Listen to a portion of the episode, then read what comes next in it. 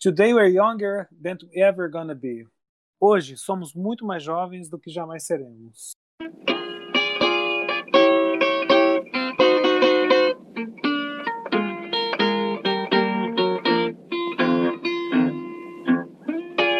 Early this morning, when you knocked upon my door. Sejam bem-vindos, caros ouvintes do podcast Tempo Redescoberto. Começando hoje mais um programa Discoteca Básica, na qual analisaremos um pouquinho o álbum da Regina Spector, What We Saw from the Seats. E para começar a falar um pouquinho sobre esse álbum, eu queria saber o que, que o Fábio vê desses assentos baratos. Salve, William. Salve, ouvintes do podcast Tempo Redescoberto. Então, William, eu vejo um álbum muito provocador, muito solar, muito musical. E dentro dessa base inicial, eu que deixo convite à nossa reflexão e à nossa conversa sobre esse belo álbum da Regina Spector de 2012. Também acho que esse álbum trata um pouco de assuntos é, complicados e difíceis dessa vida, né? E como que ela tenta tratar esses assuntos difíceis de maneira suave e leve.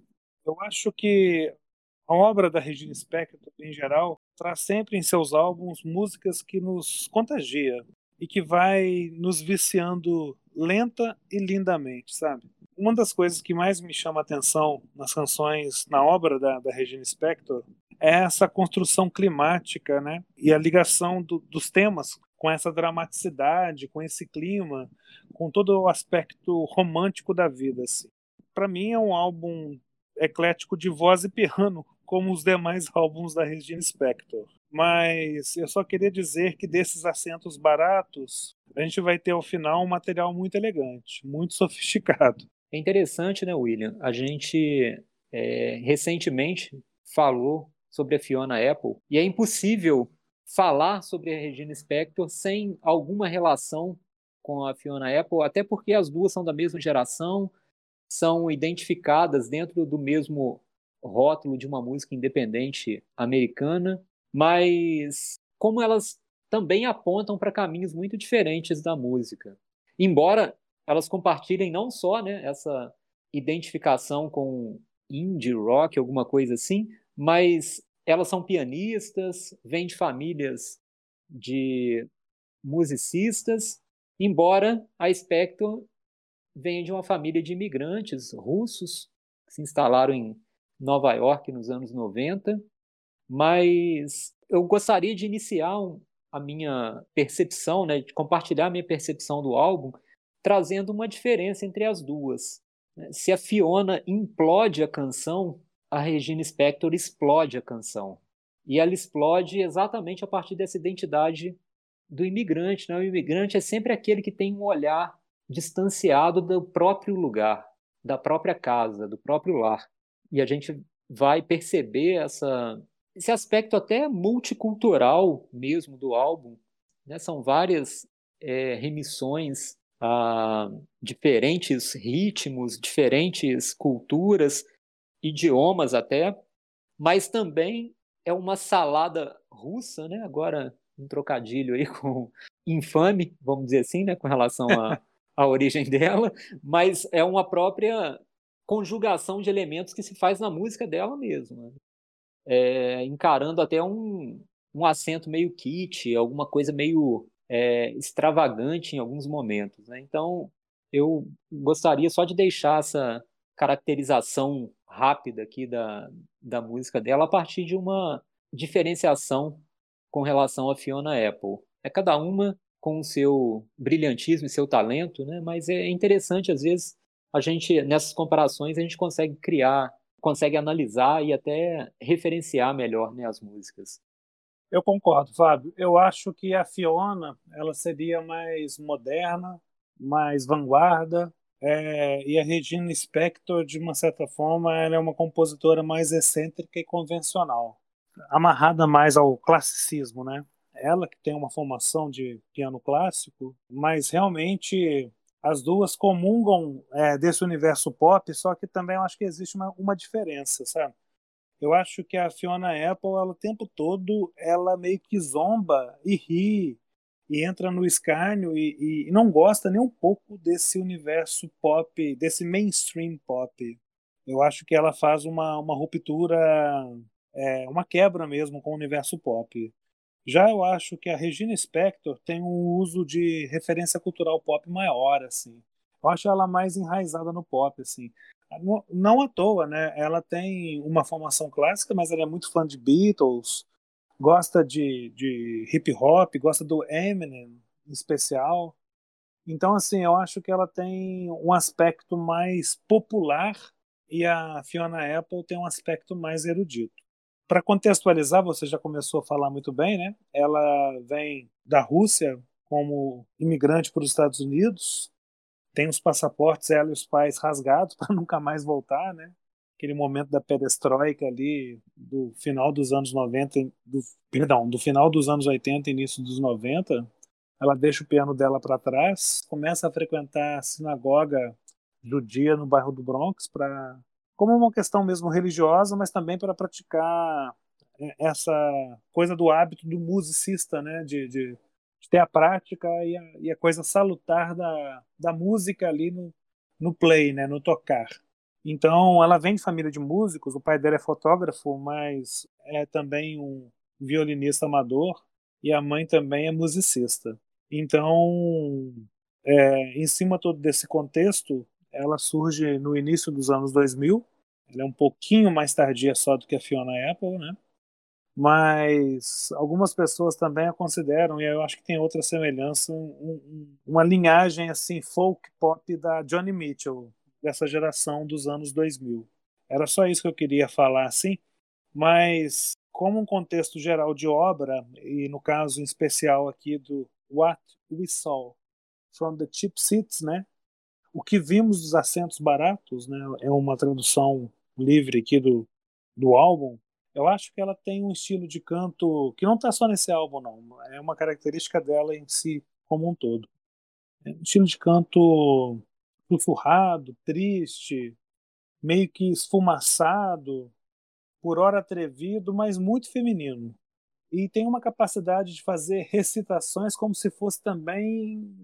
Ela tem o estofo de uma Pat Smith para fazer uma, uma recitação ali, para recitar alguma parte. Então, é, é uma artista, sim, pop, mas que vai descrever de maneira muito honesta as dores muitas das vezes as dores amorosas, mas as dores do mundo. Então, o que a gente vai ter aqui hoje é um álbum espirituoso, brincalhão, criativo, vivo, romântico, multicultural, um álbum muito solar, eu diria. William, você fez menção a Johnny Mitchell. Eu acho que vale a pena só enfatizar a importância da Johnny Mitchell para uma geração até bastante posterior à dela, né? Porque em entrevistas, tanto a Fiona Apple quanto a Spector já mencionaram esse caráter debitário, né, a obra da Johnny Mitchell, mas principalmente por ser uma compositora que interpreta as próprias músicas. Isso foi fonte de inspiração tanto para Fiona Apple quanto para Spector. É, enxergar naquela compositora brilhante que é a Johnny Mitchell, genial, é uma pessoa que encara o desafio duplo, né, de criar e de interpretar as músicas e, e, e até mesmo no sentido de quebrar barreiras mesmo, né, de se colocar como compositor e como cantor. Então as duas já fizeram menção e, eu acho que é importante a gente dimensionar a relevância histórica da Johnny Mitchell em uma geração é, posterior, né? A gente está falando aí de compositoras dos anos final dos anos 90 e, e anos 2000 e segunda década já do, do século 21. Perfeito, Fábio. É, antes de entrar na, nas faixas do álbum, né, uma coisa que me chama a atenção, e aí também eu acho que isso está presente na obra da, da, Fiona Apple, são as mudanças de compasso da, da composição da, da Regina Spector. A gente vai ter que vários momentos assim, é, as músicas são surpreendentes, né? às vezes tem notas abertas assim e, e caminhos assim de resolução não fácil, assim, de, de uma exploração mesmo de proposta. Jello, never thought I'd really love you, but I do so. My head waiters, head on your platter, just say the word and make and kiss my gutters.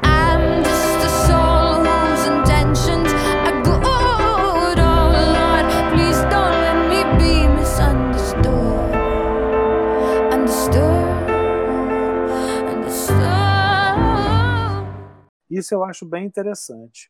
Esse álbum, eu falei mais cedo que ela é uma fã dos Beatles, foi produzido por um produtor de hip hop, Mike Elizondo. É um cara que gravou Dr. Dre e o Eminem.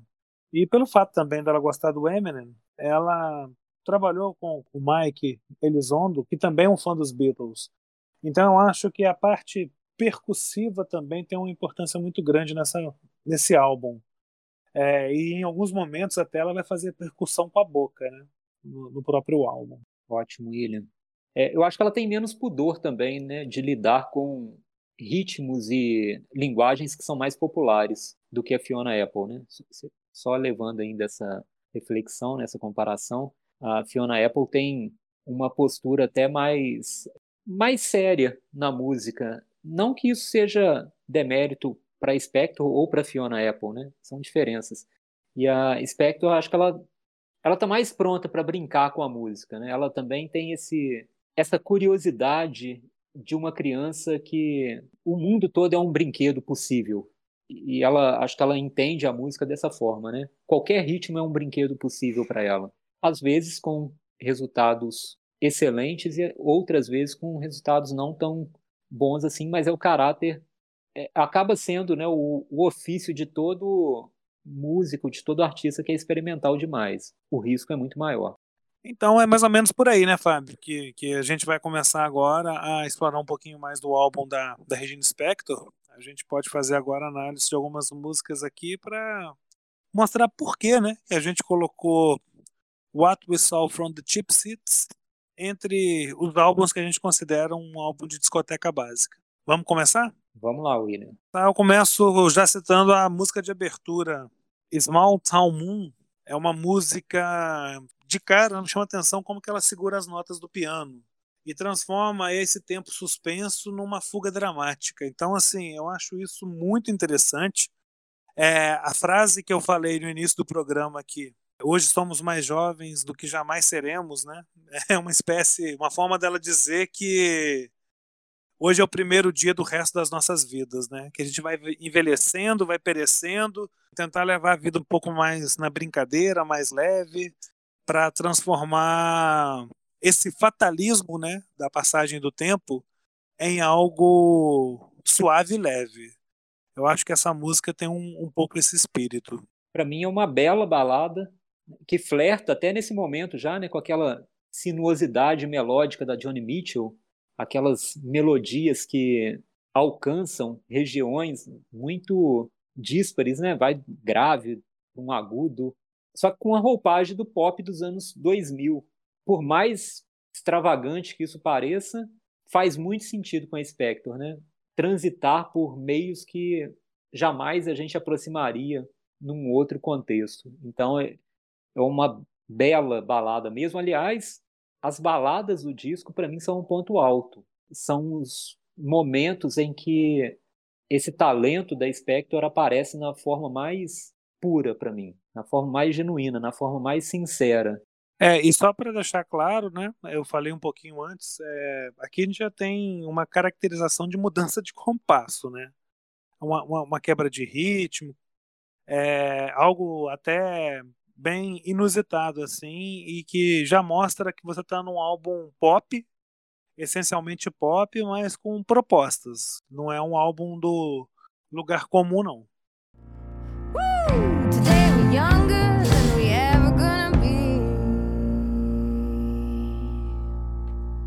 Stop, stop, what's the hurry? Come on, baby, don't you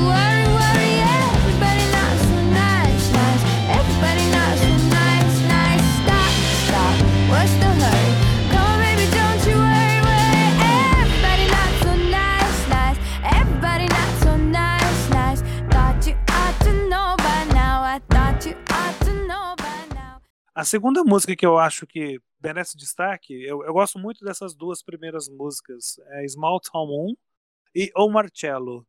Essa O Marcello é uma música abordando meio que o, o ambiente mafioso, me, me faz pensar muito no tipo de composição que o Queen fazia nos anos 70, nas quebras, e nas formas abertas que o McCartney resolve as composições dele em carreira solo. E tem uma coisa interessante nessa música, é uma repetição do refrão que ficou famoso, né?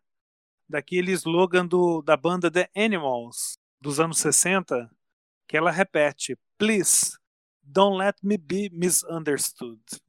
Então, por favor, não me interprete mal, né? Não, não, não me entenda mal. É, aí tem um lado meio que brincalhão, irônico, que vai dar uma leveza, né? Aquilo que eu falei, né? Vai tratar os assuntos difíceis de maneira suave e leve. Então eu vejo em O Marcello essa fusão da composição da banda Queen com Paul McCartney nos dedos de piano da Regina Spector. Eu vejo muito essa extravagância que eu já comentei, né, antes aqui, cosmopolita. A gente fica até atônito em algum momento, né, porque tem um sotaque engraçado, tem uma questão cênica, né, meio de bufão mesmo, tem um ritmo que vai transitando, vai passando por muitas influências e tem essa letra engraçada falando sobre um mafioso. É o momento mais extravagante do disco e mais esdrúxulo, mas sem soar. Aliás, soa muito over, sim, mas sem soar desagradável. É, e fleta um pouco com brega também, né? Com aquela coisa brega, assim, né? Porque a máfia era para ter todo um, um, aspecto de um quê meio de é, lado B, elegante, underground, né? Então ela meio que faz uma ironia, eu acho, nesse universo todo. E até também, né, William, brincando com uma caracterização, com uma estereotipação do mafioso, até no cinema, na televisão americana eu vejo até esse, esse lado também de trazer essa, essa imagem do mafioso que é diluída na cultura americana, né? O mafioso italiano, né? Marcello, quase que é um personagem, né? Acaba sendo um tipo que habita o imaginário da cultura americana, né? com todos os seus preconceitos, claro, mas dentro de uma imagem mesmo estereotipada. E ela traz isso para a música de uma forma curiosa. É, a próxima música do álbum, a Firewood, é uma música que eu acho que é enganosamente simples. E quando eu falo enganosamente simples, eu me recordo que quando a gente falou pela primeira vez, isso há talvez há oito anos, mais ou menos, sete anos, sobre a Regina Spector, num bate-papo num café ou num almoço, não lembro mais, você chegou a falar uma coisa que isso nunca saiu da minha cabeça. Você falou assim, gente, mas essa mulher é tipo uma Nara Leão. Você falava isso para mim assim, isso eu guardei isso, você vê. É, eu não sei se até hoje você mantém essa opinião. Se você não mantém, eu mantenho para você, tá? eu mantenho com relação a essa música, William. Mais uma vez é uma balada, né? São, para mim são três baladas um disco muito bonitas. Essa é a segunda. E aqui a gente vê a fragilidade e a delicadeza vocal da Nara Leão. Não sei se você tem essa mesma é por isso que me fez pensar percepção. nela. então, aqui é uma é outro lado da Spector sendo exposto no disco. The piano is not firewood yet, but the cold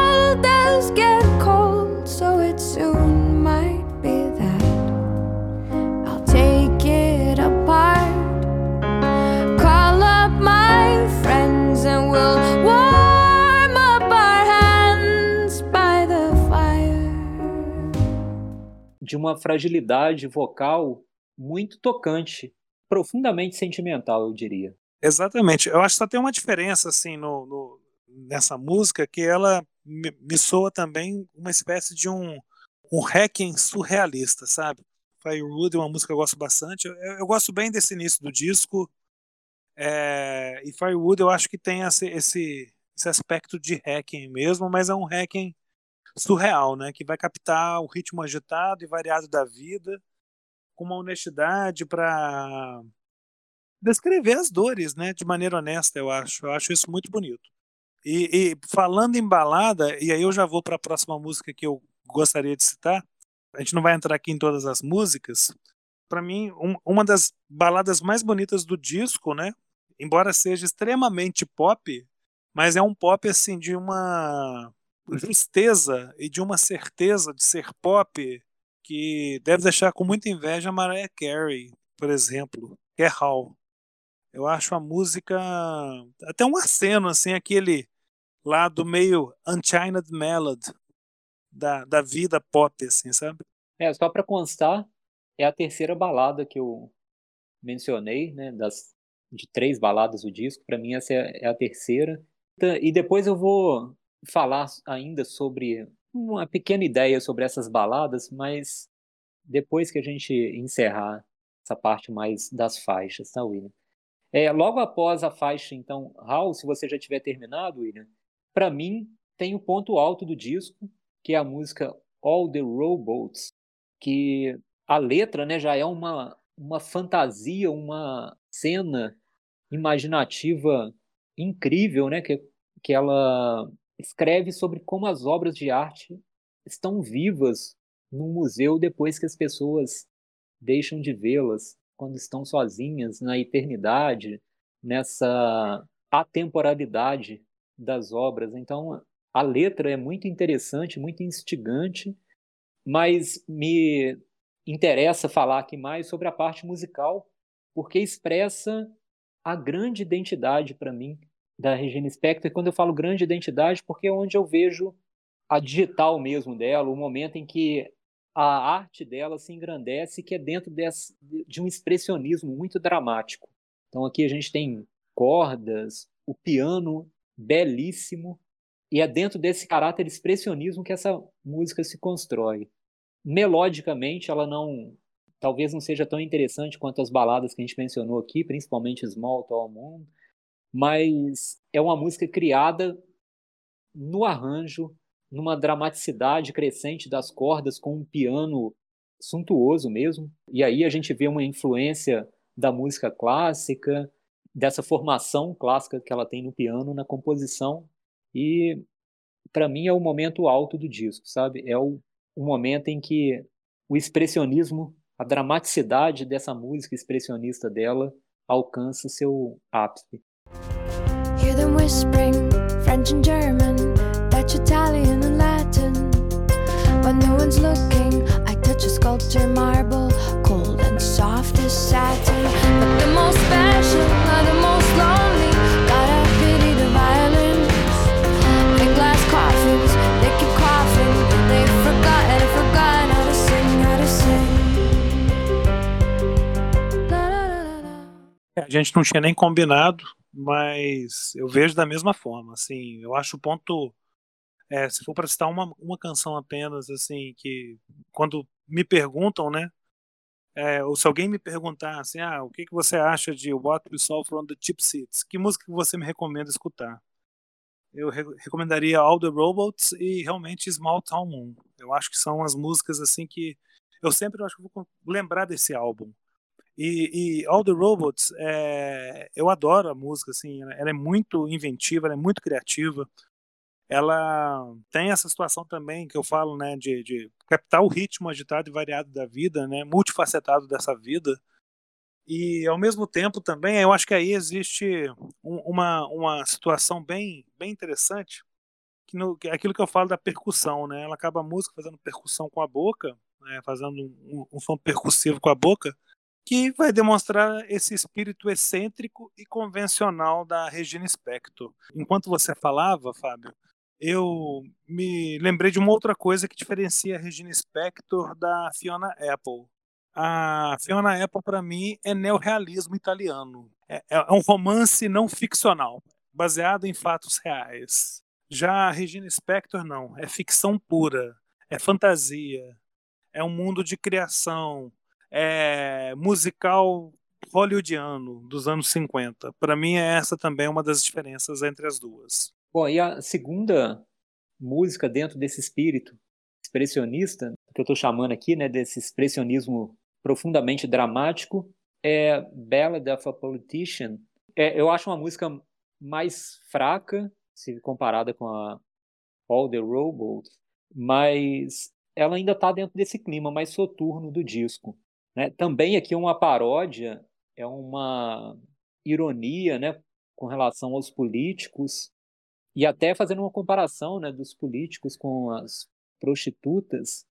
Então é, é muito ácida nesse humor da música, mas é uma música. Não é fácil entender esse humor dela, né? Porque a música é muito soturna, mas a letra é profundamente ácida, profundamente crítica e mais dentro de uma ironia crítica. Em uma palavra, sátira. Perfeito. É uma sátira. É, eu, eu acho interessante, Fábio, assim, eu acho que da, da, da minha parte eu, eu, vou encerrando aqui a análise do álbum, mas aquilo que eu estava falando, né? É, a música seguinte, se a gente for pegar essa sequência, eu acho uma sequência muito boa do disco. Você tem How, All the Robots, Ballad of a Politician e Open. Open é, como o nome diz, já aberto, né? As notas abertas da, da Regina Spector aqui, então elas vão estar tá reluzentes, eu diria. É uma canção reluzente, Open para mim é um belo momento do disco. É, eu terminaria, né, na Ballad of a Politician, mas como você mencionou Open, eu queria só destacar o piano da música. Talvez seja, considerando apenas o piano, seja o momento mais bonito do disco. Potentially lovely, perpetually human, suspended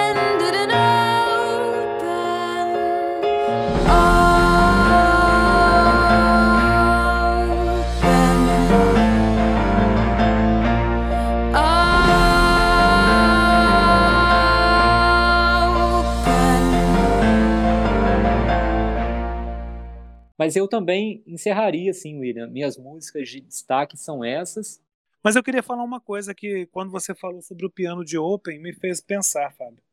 É engraçado, né? Você falou sobre esse aspecto da, do, do piano, né? Da, da, estrutura melódica do piano nessa composição. E a gente falava mais cedo, né? Como que ela parece não ligar tanto para a letra.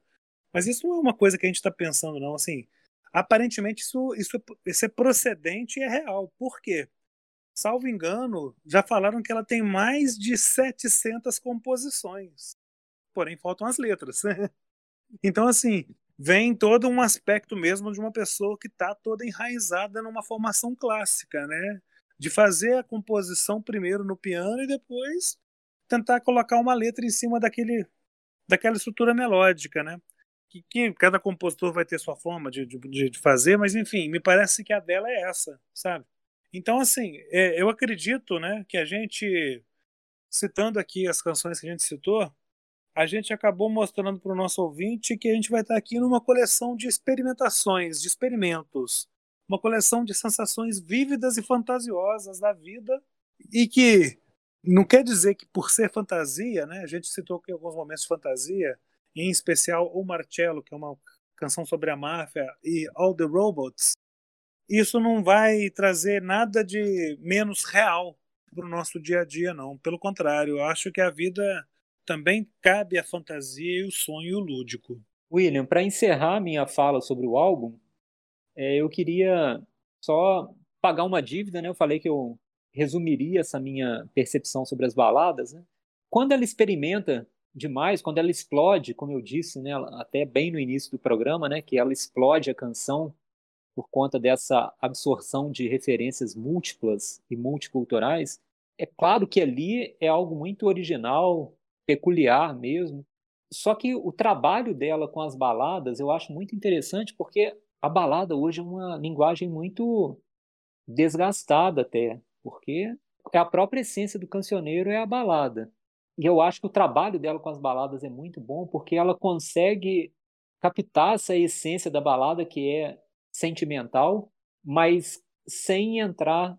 Ela se aproxima dessa fronteira da música ficar brega, ficar repetitiva, ficar clichê, mas sem cruzar essa fronteira. Então, nesse sentido, até me parece um pouco com Elton John, que também era um grande compositor de baladas, mas mantendo o frescor e a dignidade desse gênero, vamos dizer assim, né? E, e aqui eu vejo também, por isso que eu valorizo tanto as baladas desse disco. Todas elas são muito bonitas e mas ao mesmo tempo não vão soar como uma repetição cansada de uma fórmula já absolutamente presente na música popular aí no século XX e até hoje. Desgastada, desbotada, né? Não, não soa, tem cores vívidas, né? Eu concordo e não tem mais nada para comentar.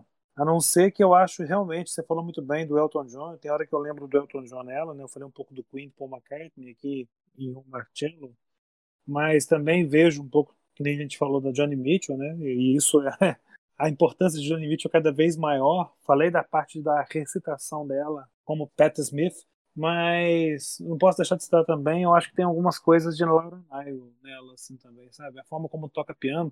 A gente está exaltando muito o piano dela, e eu acho que estamos sendo, às vezes, assim, não vou falar injusto, mas estamos sendo lacônico na forma como ela canta. Ela canta muito bem. Ela tem uma voz muito boa. E eu acho que é por isso também que eu, quando você falou aquela vez lá no passado que você lembrava, a chamou de uma Nara Leão, né, das Américas, né, dos States, porque eu acho que as duas nos enganam na sua simplicidade, são enganosamente simples, ambas. É, talvez correndo o risco de ser meio profano aqui, eu diria que ela, ela é uma mistura de Rita Lee, Nara Leão e Gabi Amarantos. Se isso for possível e fizer algum sentido, eu diria que tá tudo isso na, na Spector para facilitar a partir das nossas referências é, brasileiras aqui, né, nacionais. Fechado. Vamos para aquele momento, né, Fábio? Vamos lá. Momento das dicas. É, e eu vou começar com duas dicas mais singelas, né? Uma é, o, é um álbum da Regina Spector mesmo, de 2006, Begin to Hope. É, junto com esse álbum de hoje, são os meus álbuns favoritos dela. Tem uma canção lindíssima chamada Better, tem Fidelity também, que é uma belíssima canção. E eu acho que para a gente entrar no, no, disco de hoje, né, a gente falou muito dessa pedra angular, que é All the Robot. Eu sugeriria ao nosso ouvinte de podcast que desprendesse de menos de cinco minutos e fosse no YouTube e pesquisasse Regina Spector, All the Robots on David Letterman. Ela foi lá em maio de 2012 e tocou essa música. E eu, eu adoro essa apresentação dela no David Letterman. Eu acho muito forte, muito bonita e muito rica. Ótimo, William. A minha dica hoje vai ser muito nonsense, já adianto, mas é, agora me ocorreu que ela trabalhou muito tempo com a banda Kings of Leon, é, abrindo shows para eles. E eu vou deixar como dica a banda Kings of Leon, porque eu acho que de alguma forma eles dialogam nesse aspecto de composição, sabe? Tem uma dramaticidade no Kings of Leon que eu vejo na Spector, tem alguma estranheza também, alguma extravagância até. Então, como eu acho uma banda muito interessante também, eu deixo como dica que ouçam também Kings of Leon e Chopin, que é a grande referência dela na formação clássica né, do piano, e talvez nesses dois cruzamentos a gente enriqueça esse universo musical que ela propõe, né? Chopin e Kings of Leon. Ótimas referências. Por hoje, eu acho que a gente pode encerrar o programa. Conseguimos passar a nossa ideia do que, que vem a ser esse álbum de 2012, né? What We Saw From The Cheap Seats, né? E eu, eu volto a dizer o que eu falei no início, né? Eu acho que desse, desses assentos baratos, o que temos é um material elegante e belo. Me despeço, Fábio. Grande abraço. Até o próximo programa. Obrigado a todos os ouvintes. Continue participando, continue se comunicando conosco, seja via direct, via WhatsApp, via Facebook Messenger, enfim, da forma como quiserem se comunicar, seja dos comentários do, do Instagram. William, eu vou me despedir também, me utilizando aí do título do disco, é uma mensagem bonita mesmo, né, dessa questão de dos assentos baratos, né? Para mim fica a mensagem que dos assentos baratos a gente pode levar sempre essa falta de seriedade que nos ajuda a captar melhor o mundo, sabe? É um mundo menos preso a padrões de beleza, padrões estéticos E a música da Spector mostra muito isso para mim, que é possível enxergar beleza em coisas que às vezes a gente acha que é de mau gosto, que é muito popular. Então, para mim, ela quebra essa barreira, né? E, e acho que é isso que ela quer mostrar que é possível ver dos assentos baratos. Né? Essa, esse descompromisso que nos faz curtir as coisas com uma leveza maior. Então, deixo meu abraço a todas e todos os ouvintes e até o próximo programa. Down on Bowery, they lose their ball eyes and their lip mouths in the night. And stumbling through the street, they say, Sir, do you got a light? And if you do,